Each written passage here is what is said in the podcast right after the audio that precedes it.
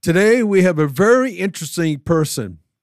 He's a former military guy, and he's going to talk about transitioning from military life to civilian life. In addition, we're going to talk about billions of universes where maybe we've had alien interactions. Stay tuned.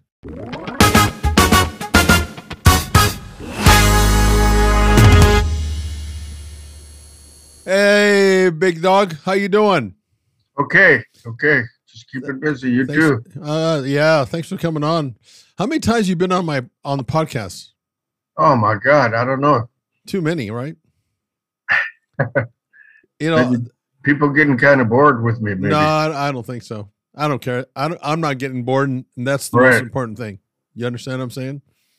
I can't. I this is easier from than me coming driving 200 miles.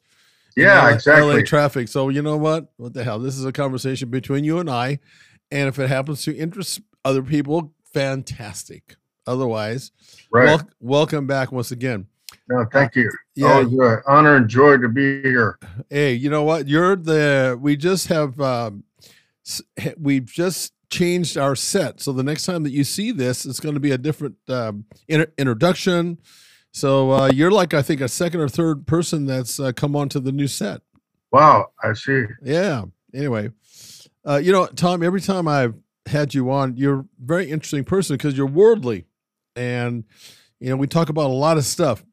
Yes. The, fir- the first thing that I want to talk about is I know recently that you just got yourself a new penis extension.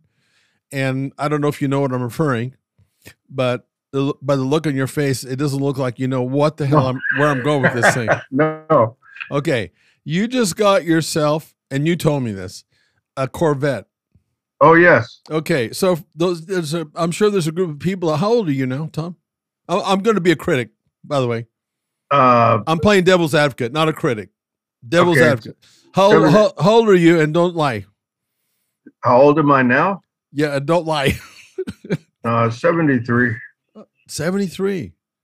Now, no, there's a group of people out there going to say that car that you're driving is a penis extension. I mean, why did what did yes, and why did you get a Corvette? I mean, I'm envious. I will tell you that right now. But what did you? What does? What made you decide to get a Corvette? Okay. Well, a couple of things. You know, I mean, uh, my kids are growing up. I'm single now, not serious with anybody, and it makes a, a much better girlfriend. Doesn't argue, doesn't debate. It just you just got to feed it, you know. and I figured, you know, the last few years of my life, I'd like to have something I enjoy, you know. Do, you know something that I don't? Are you not telling us something about the last few years? You said few years. How in the hell do you think it's going to be? I mean, we don't know when we're going to uh, pass on, Yes, But- I know. but you seem to be uh, pretty uh, vital and virile and all that good shit. Uh, but I know the point that you're making. You're thinking, what the hell? Why not? Right? Yes, exactly. You know. Hey, seriously, how how much do you enjoy driving that bitch? Oh, I, I love it. You know, it just uh, it makes driving a real joy. You know. Yeah. Do you think you're going to ever get tired of it? Yeah. Then what? Plane? What are, you Retire. gonna, what are you going to do next? I mean, once you get tired of this girlfriend, what are you going to do next? I don't know. She's uh, she's pretty nice. You know, it goes anywhere I would like to go. You, you just got to feed her. You know. Especially now with the gas the way it is, you got to Oh feed her a lot. Huh? Right? Yeah. To I make mean, it challenging. You can't you can't possibly worry about driving, you know, 35 or 40 miles an hour because that defeats the whole purpose. Yes. I I did a um I rented a Ferrari one time Yeah. with my uh my partner.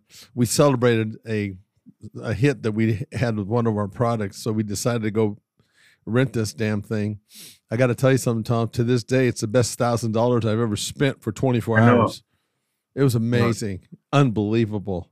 It is so And the- much fun. And the thing about it is, I'm assuming with the Corvette the same way. The guy told us in the that, that took us around the parking lot. He he gave us this demo that was scary as hell. I mean, you get in a car and he just floored it like around the block. Yeah. And we came back around. You know, you're you're constantly uh, your head's up against the the back because he was Oh, going yeah. And he, he he gets around and he parks it and he said, "That's the way you drive this." You- yes. That's the way you drive this because the harder that you drive it, the better that it performs because of the the ground effects that it has. yes. Does your does your Corvette have have some of that that profile, the ground effects? Oh yeah, I mean, uh, you know, it's uh, 460 horse, 427 engine, and C7, and it's seven manual shift, but seven speeds. So you can't even get out of town out of fourth gear. You got to get on a freeway, you know. Unbelievable. Yeah, and it's so fast. Oh my god, you step on the gas and it, it's like being in an F16. It just you feel the G's just pushes you back seat. Yeah, yeah. I mean that car, that Ferrari was just it blew my mind. You know, do you I get know. do you get people uh, rolling up alongside you that they want to race? Ah, there's a few, but you know, just ignore most of them. You know, I mean, why? Well, I know the uh, the thing. I, the reason I'm asking you because there were so many when we were in that Ferrari. So many people came up on our side, you know, Yeah. beside us, and they wanted to race. I know. I know. How could, and we couldn't turn them down, and we blew them all away. Yes. You know, and it's like you know when you're going 110 miles an hour on the freeway that you shouldn't be doing that, but you know you're saying fuck it at the time. I wanna- know. I want to go 120 because it feels like I'm going 60. Yeah, I know. You go 120 and it feels like you're going 65. It's unbelievable, isn't it? It's so fast. Yeah. Another good experience that I have with my car, I, I don't know if you've had that experience, is we stopped off to get gasoline because we were just the only time we got out of the car was Right. to have lunch or put gas in the car, right? And mm-hmm. so we pull up to this gas station. About that time, another car had pulled up, and they were there's two guys and a girl in the car. They were they were pulling up to use the restroom of that gas station that we were at Right. that that girl saw our Ferrari and we could hear him and she flat out said, "I don't want to be with you guys anymore. I want to be with them." Wow, powerful. I know. Who needs good who needs good looks? Exactly. And now I understand, Yes. you know? They love that. But the only thing, it attracts more materialistic women, you know? Are there such a thing as a materialistic woman? I didn't I've, I've heard theories about it. theories. Well, uh, anyway, listen, I'm really happy for you. You know, you've, uh, I know you've earned it. You've done a lot of stuff in your life, and this is just going to be another experience that you'll never forget. I'm sure. Yeah, it's it'll be great. And then and it's I had no intentions of getting it, but you know, I have a good friend of mine has a connection many de- dealerships, and it was right there when I pulled up to have my my uh, other car had some work on it, and he said, "Hey, well, let's see how far you get." And all these barriers just kept falling down, Yeah. and it worked out. It's just amazing, like a destiny almost, you know. You know, I, I'm not that that kind of person that believes in stuff like that necessarily, but yet stuff has done that to me where it's kind of all these weird coincidences mm-hmm. and you know the, it's stuff that all of a sudden where the barrier was before is no longer there it's there but it gets wiped out for whatever reason and that's kind of sounds like what you're talking about Yes, exactly.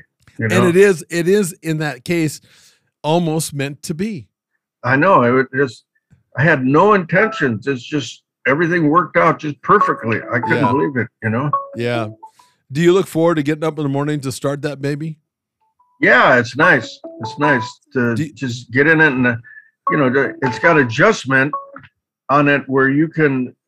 Uh, there's a, a dial on the console. You can put track.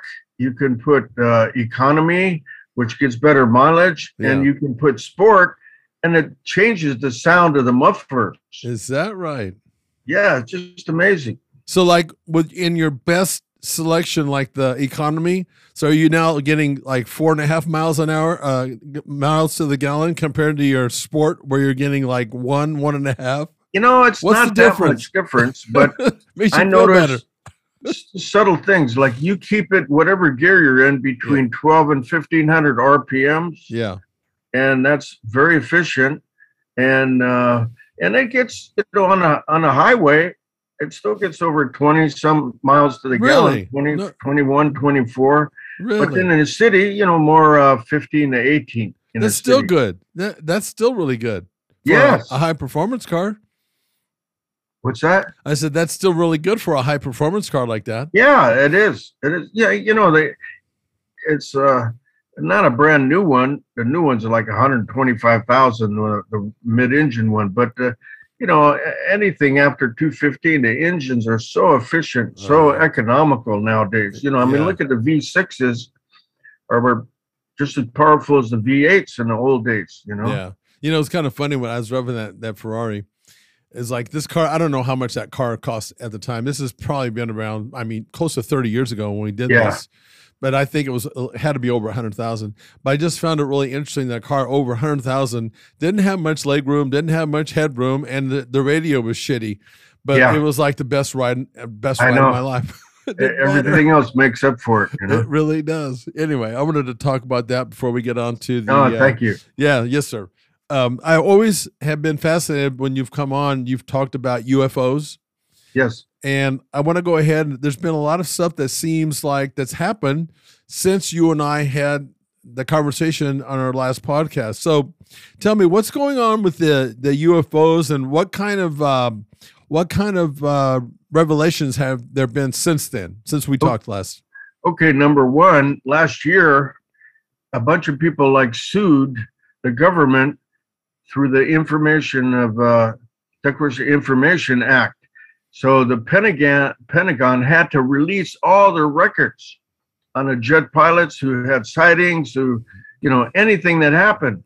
So God, there's been thousands of reports they released. They had to, you know, Yeah. make it available to the public. Number one, and you probably know just a few weeks ago, even Congress had a meeting specifically about UFOs and what's happening with them and what they're going to do and all that stuff. And, you know, the problem, they're taking it more like a threat. The first thing is defense. Oh, you know, which is probably a good idea just to be aware of that, you know, Mhm. an attack that way. But, you know, they've been around for, oh, thousands and thousands of years and in, integrated with human societies, ancient civilizations, everything for thousands of years, you know. So, I mean, the public and the government, everything's becoming much more open about it now. And, you know, I think there's a reason because, you know, look at the, the, the war in Ukraine and Russia and all these things coming to a peak in the world. And that concerns the them extraterrestrials too, because it affects the solar system, the magnetic field affects part of the universe. What happens over here, for one? Yeah. Well, let me ask you this: when our our astronauts are going up into space, I mean, is that where the terrestrial uh, you call them terrestrials or extraterrestrials? So what's the proper term? Uh, e- extraterrestrials. Extraterrestrials. Is that where they reside? Is that where they live? Is up in space? yeah, mo- like that? most of them. But there's theories that there's some that live in the Earth, and even like there's been so many sightings in Antarctica.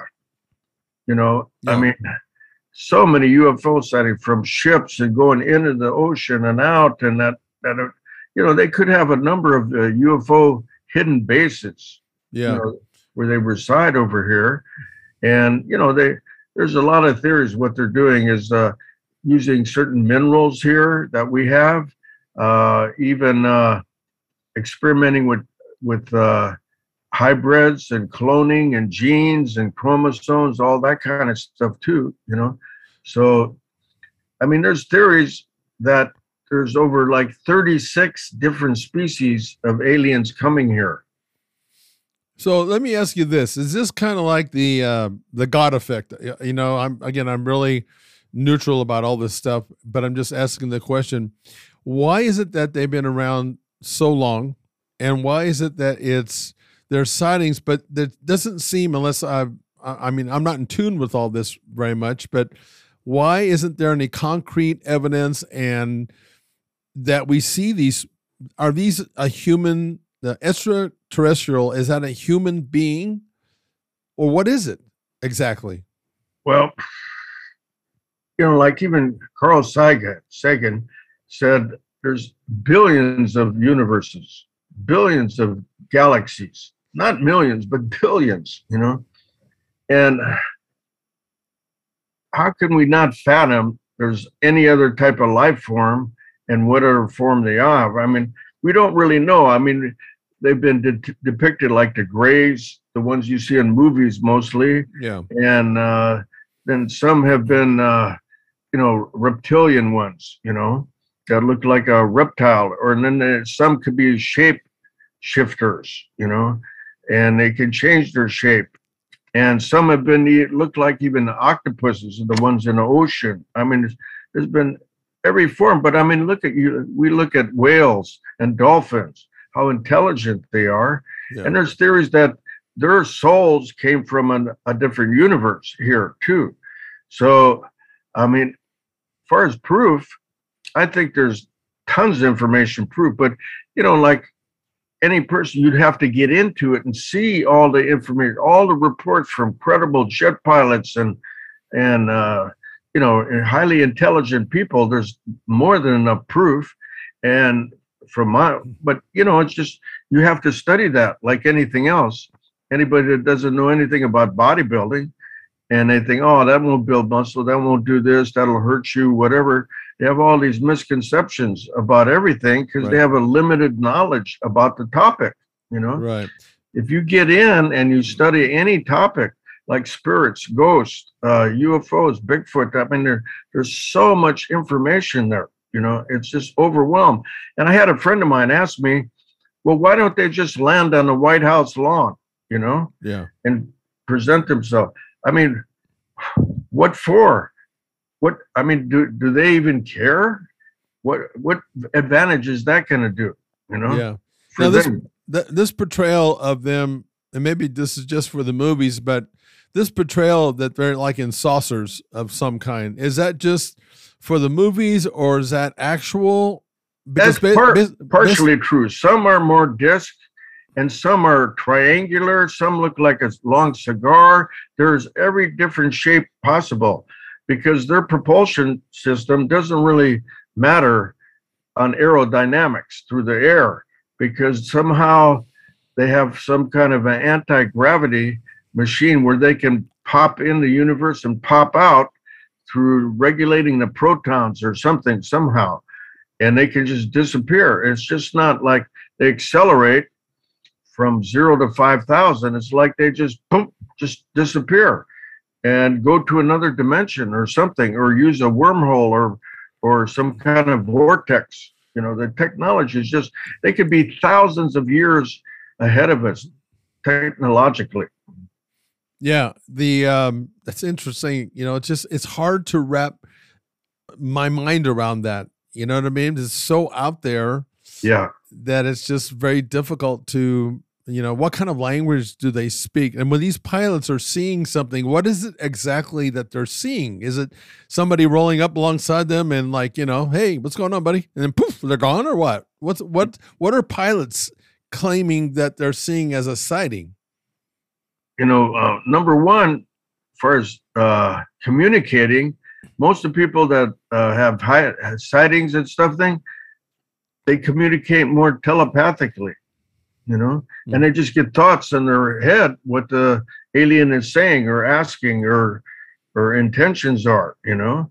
And you know, it, it's interesting. Like what I studied, aliens are almost like human beings. There's like low-level ones, very uh, uh, vicious ones, and there's very high-level ones, like more angelic, too. Mm-hmm. Just like different races, different personalities, different people, or different mentalities. I mean, I I noticed that with aliens themselves, you know, because like these these grays, they're more like uh, the ones they depict in film. They're more like insects. They have a command force, like some control command force is controlling them, and they're more like robots, and not don't have too much feelings and stuff. You know, from different reports.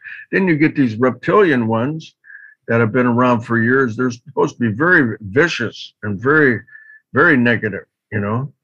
And uh, but and then there's another type called Andromedans. They're more like angels overseeing the planet, and and like uh, high level spirits and entities, you know. So it's it's all depends what their mentality and their personal purpose is.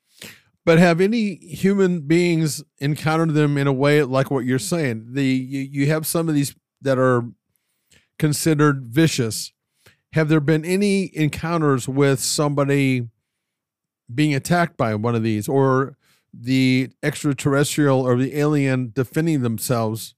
Has there been anything like that that anybody's talked about or had an account? Well, for example, there's been so many books on abductions. I mean, there's been yeah. not just hundreds, thousands of abductions of humans, you know, and some have been more positive, a lot have been negative. And, you know, the other thing, when you have an encounter with the UFO or whatever, it's, uh, you know, they have the, it's almost like they're robots. They're, they have their mission and their purpose. They don't care about us at all up to a certain point. So they they want to complete their mission. And a lot of things around UFOs that are uh, there's a lot of radiation, so you've got to be very careful so don't get infected that way, you know, on a counter. And then there's been uh, yeah, there's been a lot of uh, attacks from these uh, reptilians supposedly, and but you know a lot of that stuff with the attacks they can't really prove it because look, we have a a hundred thousand people disappear every year in all the state parks and forests, and another hundred thousand that disappear from the cities. You know, so many people every year are disappearing. You know, and nobody knows what the hell happens to them. You know. So why is it that the if that's the case, if they're abducting people, why are they doing that? If they don't really care about us, why are they bothering? Are they doing that because they want to study uh, human nature, or what is that? Do you think? Yes, I think so. See, here's another theory: is that they're more like uh, programmed in a way, and even though they have this high technology, but in a way they don't have the, the spiritual consciousness like we do. Because you think about it, like technology has not that much to do with spiritual consciousness, you know, mm-hmm. God. So I've heard a theory that they're studying us. What is that for one? Yeah. And you know, the other thing, Leo, there's even theories like that we were created by aliens in the first place. And that's why they monitor us the whole time. There's a theory that they created dinosaurs. I mean, I'm saying theories, you know? Yeah, yeah. And then they got t- like the asteroid that killed all the dinosaurs, what, 65 million years ago, right? Yeah. There's a theory that it just wasn't by chance that the aliens did that on purpose. They got tired of that and they're too vicious and too radical and they just wiped them out. Yeah. And, you know, from my studies, everybody thinks we go back uh, ancient Egypt or Greece or something, you know, 5,000, 10,000 years. I mean, there's so many ruins around the planet that are 12, 13,000 years old. And then there, you know, there's evidence there was a huge flood, a global cataclysm, a huge flood. And then there was a, you know, like stories of Lemuria, Oceanus, and uh, uh, Atlantis and stuff. There's theories that our civilization, through hundreds of thousands of years, has built up and been destroyed and built up and destroyed and many, many times, not yeah. just recent history. Yeah. And I just try to keep my mind open to that, you know? Yeah.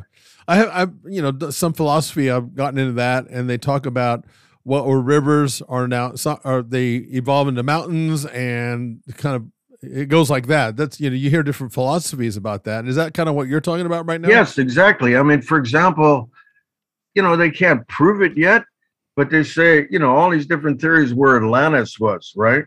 In, in the Mediterranean, the Atlantic, this and that, and uh, Plato said beyond uh, Straits of uh, Gibraltar and stuff. They, but uh, they found a place. It's called the Eye of the Sahara in uh, northwestern Africa, and you think about it with Platonic drift and the oceans through thousands of years have risen and then lowered, risen, lowered all the time. Yeah. And supposedly there's the rings, like the channels in this eye of the Sahara that was more covered with ocean. you know, West Africa originally for thousands of years. And then some uh, flood or global cataclysm covered it up and wiped it out. And there's other things. They find a, a lot of these, there's stories of these blue, almost like turquoise rocks that was close to Atlanta. And they had an abundance of elephants. And in that same area in Sahara, they found thousands of elephant bones out in the desert buried in the sand. And, uh, you know, and then when they take pictures of it satellite, it looks like those rings and channels exactly what's the impression from the satellite photos that it was there, you know? Yeah. So it's just interesting. Like, uh, have you have you thought about the idea that it's possible that we have actually, and we don't know it, that we've actually been next to an alien? I mean, is that it seems to me that oh yeah, I mean, there's possible. theories that there's a lot of them right with us, and there's hybrids. They've interbred with humans, and uh, I mean, I've heard human race has been interbred with different hybrids and races and stuff like 33 times. You know. Yeah. And our chromosomes aren't just human. You know. I mean, look, look at one time they say a lot of uh, scientists say like, well, Cro-Magnon man evolved from Neanderthal man, mm-hmm. but they existed. They're finding nowadays they existed at the same time, and they're two different species completely. Yeah. And why is it that Neanderthal man was built to survive? You know, they were powerful, strong. They were covered, you know, more hair. So they were built for the weather and so incredibly strong it would be logical that they would survive and not die out, and Cro-Magnon man would be the one that would would die because no hair they're not built for survival. Yeah. Something genetically changed in us, whether it happened, you know, evolution or they had something to do with it. You know? Yeah, I you know I know our government. They I was told one time by actually somebody that was in the military. They were in the special forces, and they said, you know, the government only tells us the things that we want or want to hear or need to hear, but that's right. about it. You're kind of like uh, we're on a need to know basis, you know. And like, and they, they even said they go, you you probably don't want to know everything that's going on in this uh, universe that we're in right now, which is kind of I don't know, it's kind of eerie a little bit, you it know. It is. It is. But uh, how honest they are, you know. yeah. Anyway, I, I just uh, uh, you know, I wanted to get into that side of it again because I know every time we've come on, you you keep talking about that. And uh, why why do you think that there's so much hesitation for the? I mean, the government wanted to share anything like this. Are are they afraid that we're going to get spooked or something, or what is it? Well. I think a lot could be, you know, security wise too, because there's, you know, Area 51. There's theories that we have for through the years like nine different crashed UFOs, and we're re-engineering them. You know, I mean, there's theories that even uh, Hitler had a crashed UFO and had scientists studying it, and Russia has a few.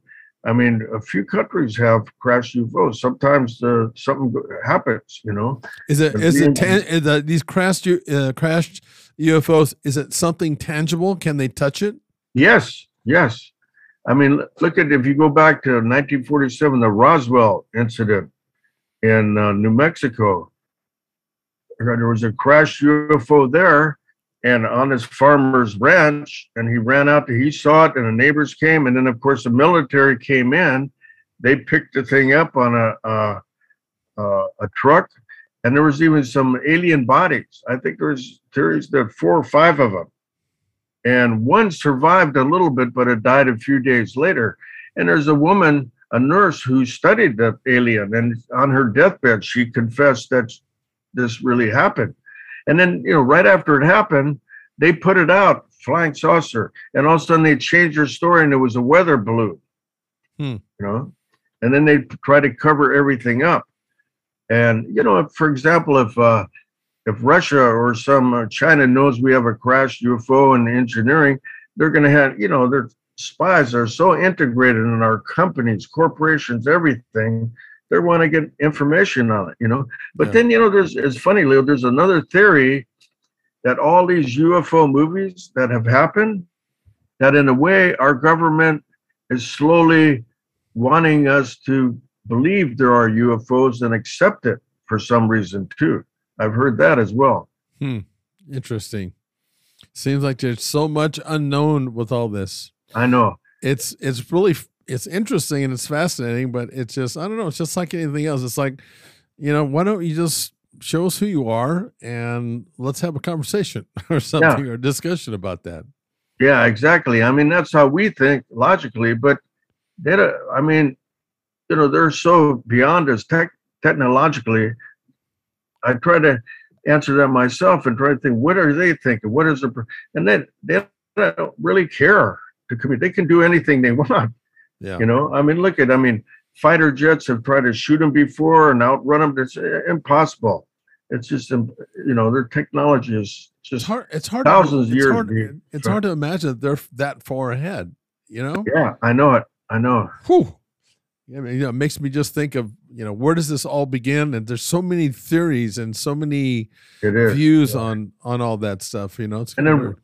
another thing, why isn't we didn't go back to the moon from 1969, right? Yeah.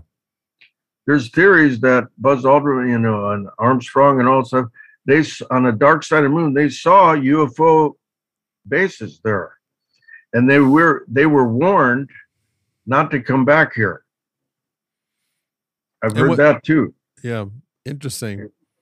And why, you know, why would it, we're going to Mars, but why why wouldn't we set up something on the moon? Yeah, so, I would so yeah, much closer. Yeah, I would just think that you know me not knowing anything. I'm thinking, well, maybe there's just the the uh, ratio of air to water to whatever yeah. isn't isn't uh, such like on Mars, but maybe it's because of what you're saying. Yeah, and then you know another thing on Mars, there's been so many artifacts. You know, there's like a, a sphinx there, there's pyramids, there's a, a, a obelisks like in Egypt. There's so much stuff. Like there was a race there before, and yeah. they have pictures of all that stuff. You know, yeah, like uh, it, it was maybe totally popular. You know, popular at one time and popularized with some kind of a, human or uh, humanoid or something. And then there were, you know, and then there's theories like with the asteroid belt, with all the rocks, that that was originally a planet. And there was a big war with these aliens, and blew, the planet blew up. And then another theory, you know, that those humanoids from Mars came to Earth hundreds of thousands of years ago yeah. to survive. Now we're, we're trying to go back there. Yeah, interesting. And there's a, a huge crater. It's a huge crater like the Grand Canyon, but it's like 10 times deeper and longer. I think it's like 4,000 miles long, you know, etched into the one part of Mars. And they don't know what did that. The only thing they could think was a like a electromagnetic bolt somehow just cut through this thing. Crazy. And it's, I know, wild stuff. Where is it that they're wanting to go explore to maybe people start living? Is it on Mars? Is that where they're, they're exploring the idea? Yes. You know, and there's theories that with the rover over there, and they don't release a lot of stuff, but they've they've captured some uh, aliens over there, extraterrestrials too, or a craft or a, a base all kinds of stuff, you know. So hmm. I guess I guess releasing. I, I guess know, I guess time will tell, huh? Yeah. You know, one of the one of the things that this this is changing. This is going to that that craft, the alien craft, and you remember you. I'm sure yeah. that you watched, even though you're um, you're younger than me, believe it or not. I'm sure that you watched Fred Flintstones, yeah. the Flint the Flintstones. You remember that Flintstones? Yeah. Where they where they had mm-hmm. those saucers that they were all flying around in. How close are we to that? Yeah. How close are we to having saucers flying around? Do you know? I mean, yeah. your your Corvette may seem really cool, but can you oh, imagine? Can you imagine? UFO. Can you imagine if you were flying around in a saucer like the the Flintstones were? Were they just ahead of their time or what? No, way ahead. How way close? Ahead. How close are we? Seriously, how close are we to being in a flying saucer? I mean, I've heard there's some there's some technology out there where they're building that stuff. Are yeah, they? we. I have heard there's a guy you've probably seen many interviews. This guy named Bob Lazar, and supposedly he was an engineer, scientist, quantum physicist that worked at Area 51, and he worked on UFOs that were crashed there, and he claims he saw we had a, a UFO, I don't know, a 35, 50 foot diameter one that they were actually flying over there, that the Air Force figured out how to fly.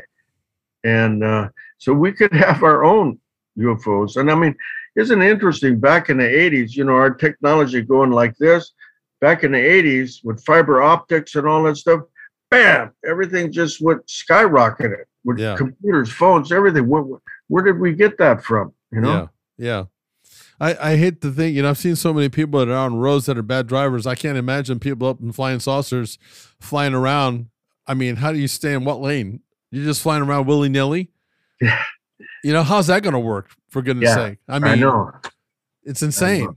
I mean, I, th- I think the idea of it kind of sounds kind of cool. It would be, is. it would be uh, maybe a better way to travel, but um, what kind of energy is it is it going to use? Is it going to be the like the battery, like Tesla? Is it going to be a battery like that or what? Yeah, I mean, uh, you know, the the propulsion system, scientists been trying to figure that out for years. But like I said, it has something to do, you know, with anti gravity, where they can figure out gravity doesn't affect them, and like G's don't affect them. The speed somehow they get in a void or or pocket in the universe by changing their frequency vibration where there's no resistance from this dimension. And maybe they go in another dimension or how, however they do that. But you can see the way they fly and zigzag and all, all kinds of, you know, incredible things, which Yeah. if you were human, that would kill you inside. Right. I I just I also I also kind of find it really interesting when I look up in the sky and I see like a group of ducks that are flying in in uh, Yeah. in order, and they're going so damn fast, and I'm thinking, how is it that they don't like have these emitter Yeah. uh, screw ups there? What kind of uh, system do they have built in to where they can fly that damn fast yes. and it seems seamless? What's that about? I know. Yeah, Maybe they're aliens too. exactly. You know. How do they do that? No, seriously, how do they do that? How do they, how do they? I have never in all my life, because I've seen a lot of these damn ducks that are flying east or west or north, whatever, and I've never seen a midair slip up. I You know. know, and they they turn on the never- dime. They turn on the dime. How do they do that? Yes. Hmm. And look, fish are the same. When they go in thousands, a school of thousand fish, they move. how do they do each that? Other. How do they do that? I know it's just somehow they follow some electromagnetic that's weird. path. Yeah, it is. weird. Anyway, just Um, I, I want to also talk about this will probably be as we're sort of exiting out, but uh, you know, I've been watching a lot of um, crime drama, a lot of it. You know, I'm watching one one now called Flashpoint. It's on Netflix, yeah, and something that is just amazing to me that I just I wonder how you guys that have been in the military, and this obviously applies to people that come out of the military and they end up being in a in a special police unit, which is what I'm watching, you know, on TV. I don't know how much of it is true, but I would imagine that a certain amount of it is when they're doing these movies, these episodes. But one of the things I I wonder is uh, how in the world can you be in that line of work? That could be military, that could be police work. How can you be in that line of work without literally going crazy at some point? Because the stuff that you see, yeah, you know, as uh, like I said, you've seen a lot of stuff, you know, and the stuff that you see, like I mean, I'm watching this stuff on TV and I'm getting all choked up. I mean, Yeah. especially especially when there's kids involved, you know, type of thing. And it's like, how do how can you possibly withstand that emotionally? Can you really Mhm. build up a, a tolerance enough to where you can't possibly have problems after you leave a force like that? I mean, I guess you can, but how do you do that? you know, here's the secret. What I found is that, you know, every religion has their major benefits and concept, But Zen, the best thing they have is called non-attachment. You know. Yeah. And we can experience that at a very superficial level or major level. And like these top military guys and police guys, they're in a battle and combat zone so much, they have to just cut off and not be attached to that. You know, Yeah. it's like if you're going to shoot somebody, you can't start thinking feelings, emotions. A person, this this person's trying to kill you, and you have to just eliminate him and not be attached to it Yeah. mentally and file that. And it's how you f- we file that in our brain, that experience. And I mean, think about this, Leo. On the opposite extreme, how some of these terrorists they can kill women and children, babies, and all that stuff, and then they go home to their own family like it's nothing and hold their kid and baby. You So know, obviously they're doing exactly that. yeah. I mean, our, our brains have a, our minds have a huge capacity, and but what we file and what we put in there, you know, and I mean, look at all these Vietnam vets that came back, more infantry, and they have all these problems of PTSD and all that stuff. You know, I mean, um, psychological problems because what the, how they filed that experience they have. What you do is you just you can't file it. I mean, you get a top special forces team or uh, uh, SEAL Team Six commander and all that stuff. Boy, they, they can't let the emotions bother them at all. You know, Well, I they mean, come you, in, you've this is a even mission, boom, boom, boom, and they take care of it. you've even mentioned a couple times, and uh, us talking, and you also mentioned, I think, in a podcast that you actually feel more normal when there's bullets flying by your head. And when you said that, that one time you said that, I'm Yeah. thinking, I mean, do you really? But I guess you have to all uh, have you have to be when you're in that situation. Uh, you know, obviously with a lot of reps, and I guess you have to get to that point where because otherwise, how can you possibly perform? Because you got shit flying around your head and flying around your body all the time. You're exactly. You can't let it go to feelings, emotions, and and you know, I mean, eighty-five percent. I mean, most people worry about eighty-five percent of things that never happened to them in the first place, right? That's true. So why worry about getting shot? I mean, you're not going to do something stupid. You're going to keep covered, all that stuff, and do all the logical stuff to protect yourself, and be so concerned about getting killed or getting shot before it even happens. You know, Yeah, it's and hard. that's it's- what these guys they train themselves so well mentally. Yeah.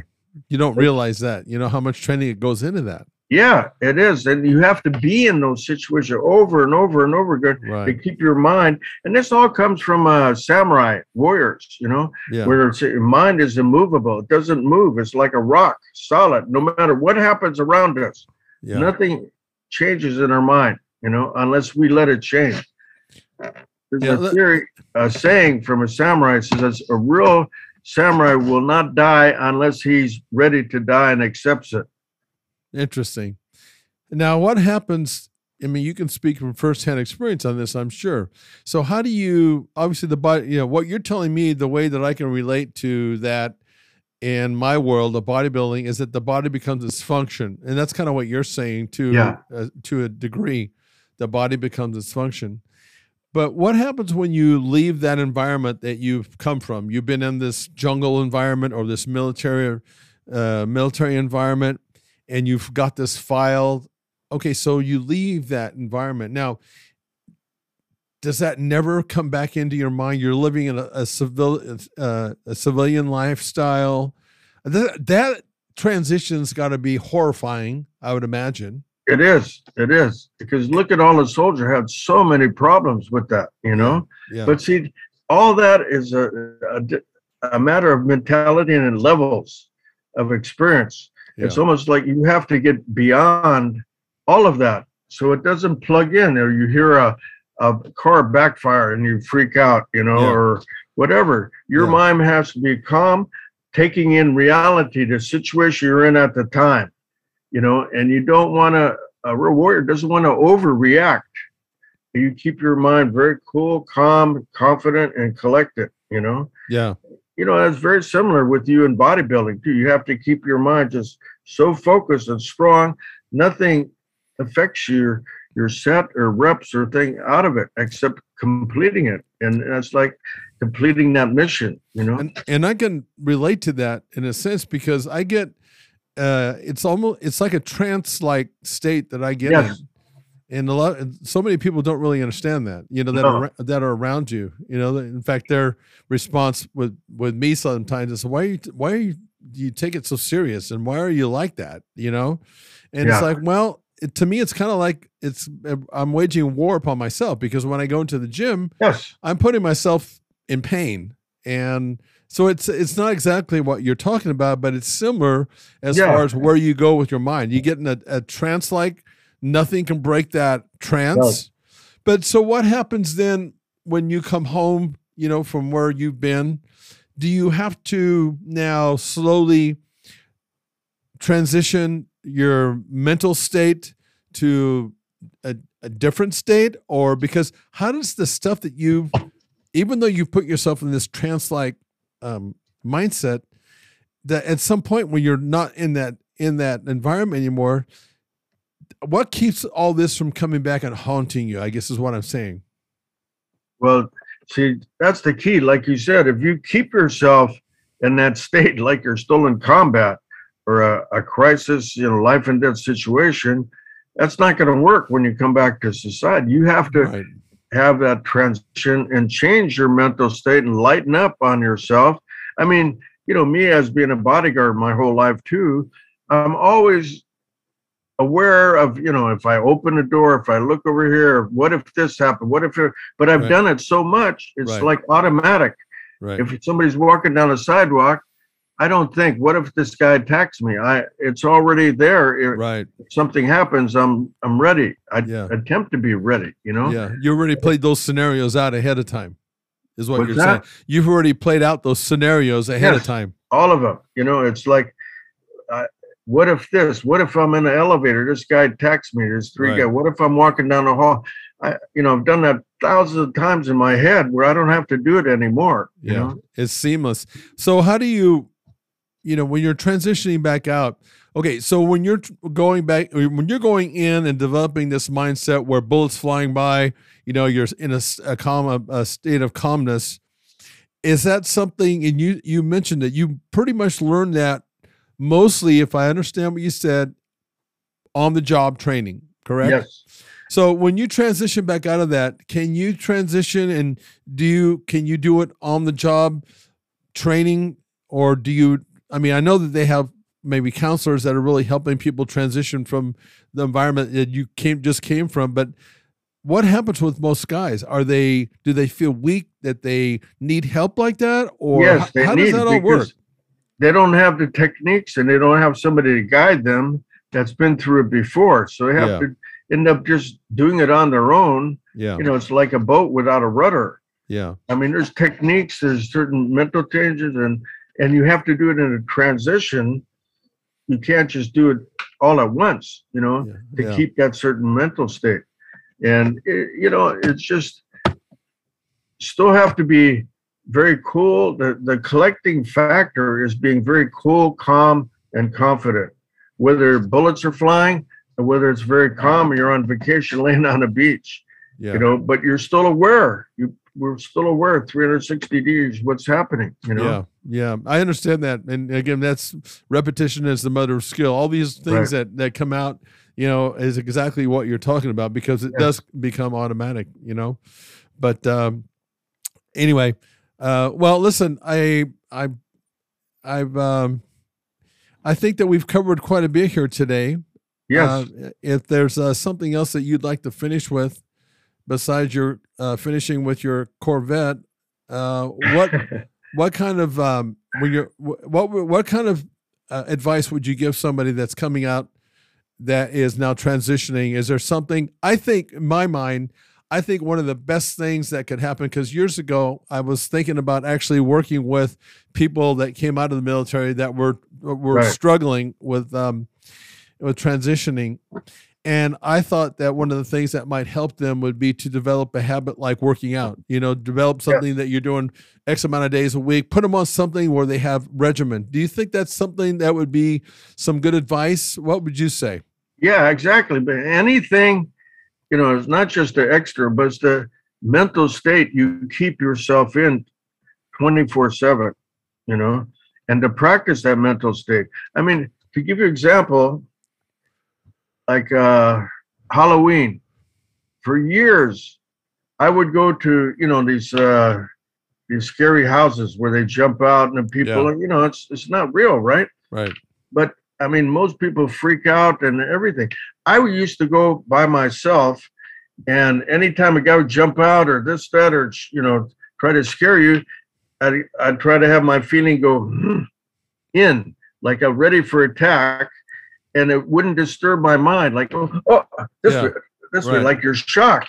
Right. So I, I would practice that that mentality so it doesn't go to a shock and overreact and it goes when a, the guy jumps out my feeling goes in even though in a real situation I would I would punch or a- Right. attack him but it wouldn't disturb my mind you know so that's on a bigger scale taking life that way the Yeah. whole of life you know It's counter. people it's, overreact Yeah. everything it's counterintuitive and that's the thing you know that's a, the thing is Yes. similar about like for example i work with a gal on weight loss and in the first two weeks i told her i said look the only thing i want from you is to not question me in the first two weeks not one thing that i'm going to do to you i want you to question me that's part of Yeah. you know part of the the drill so to speak because what i'm going to do in the first two weeks is so counterintuitive that you would normally fight that that Yes. process. You would do exactly the opposite, kind of like what you're saying. The natural response in a haunted house would be to back up because you're you're scared. yeah So it's, it's counterintuitive to do the opposite of that, and that takes exactly that And- takes a lot of. Not only does it take, I think, a lot of discipline, but I think it takes a lot of belief to really just say. Because I, like I told her, I said, if you can't do that in those first two weeks, I'm not going to work with you because you're not going to be happy with your progress. Because you're Yeah, gonna, you're gonna- right. I mean, subconsciously, you're going to fight that. that human nature is so powerful, so Yeah. strong, that fight or flight, everything. Right. You know, you have to fight all that stuff, that the way a person's experienced everything in life. Yeah. I mean, it could be a whole below the ocean iceberg, you know, that you got to recondition and retrain. Yeah. And uh, it, it can be a huge job. I mean, that's why karate martial arts, we have our, our basic sayings you face yourself. Yeah. Exactly. face our weaknesses, insecurities, fears, hangups, mental blocks. You know? Exactly. That because at the end of the day, it's you against you. Yes, At the end of the day. every day, every day something. You know, and it's like a doctor pra- practicing medicine. I mean, it's something you have to do and keep constant. Even Master Funakoshi, who who invented uh, Japanese karate, Shotokan karate, says you have to, like you do with working out or everything. It's you have to keep doing it to keep it warm. Yeah. You Exactly. know, your, your technique to keep it warm and attuned. No matter no matter how many books you read although it's i like reading books because it gives you another perspective no matter how uh, many partners training partners that you have it's you at the end of the day against you and that's Yes. a- that's really hard to accept for most people because what that does at the end of the day it doesn't let me or let myself off the hook because Yes. so many times I know in in uh, with people that when we're they have partners or exercise uh, partners when they go in, the minute that partner's gone, they're gone. Yes. You know, and ultimately it's like it doesn't matter if they're there or not. It's you against you. But that's it's too hard for most people because they need, for whatever reason, sabotage reasons, they need somebody to blame. Well, I couldn't do it because they weren't there Yeah. And uh, you know it's just i think it's in every part of the every realm of our life it doesn't matter if Mhm. it's an exercise or you transitioning from the military there's something similar about what we're talking about. And i'll tell you what i am so lucky. I am so lucky that i uh, became an athlete but especially as a bodybuilder because that taught Yeah. me no matter what. I was thinking about the other day. I had these damn strokes 10 years ago and even when I had my strokes, I was in when I was in a hospital, I was still working. There was nothing that was going to change what was going on. I was jacked up, but my mind was still clear. Yeah. And it's it was just that mindset of never Yes. never caving, never giving in. And I'm so lucky that I got that training because it's it's It paid is. off. It's paid off in my 67 years. But you know, Leo, the other part about that, it's the way you took it. Uh, I'm sure thousands, I know martial, martial artists, UFC guys, and bodybuilders, if they didn't take it that way and make yourself personally responsible and face yourself, they, won't get it either. You No, know, That, no, sure, sure what will. you did with it yeah, that's the good most important thing. That's a good point. We're going to leave it right there because that's a life lesson. Yes. And I tell you what, buddy, I, I I'm really lucky and thankful that you and I um, connected so, so many years ago. You know, uh, I've learned a lot from you because you you you're worldly, you're smart, and your your your common sense is off the charts, and I appreciate that. Uh, thank you very much. You know, in martial art, we have a saying like uh, uh, a coward dies many deaths, but a warrior dies one. Yeah, exactly. And I'll go to war with you anytime, pal. Oh, okay. All right, listen. Uh, don't do something stupid, you know, and try to go like 100 miles an hour in reverse on the freeway just because you can in your Corvette. don't do that shit, Uh, okay. I'll, you know. Unless you're to be conservative. un- unless you've got like 30 seconds to live, then go for it. But otherwise, I want to see you around for quite some time. yeah, likewise. All right, man. Well, thank Okay, you, for, buddy. thank you for coming on the show. I appreciate it. Thank you. It's an All right. honor. I enjoy always. Thank you, sir. Take care. Okay. Thank you. Ciao. Ciao. Okay. Bye-bye. Bye bye.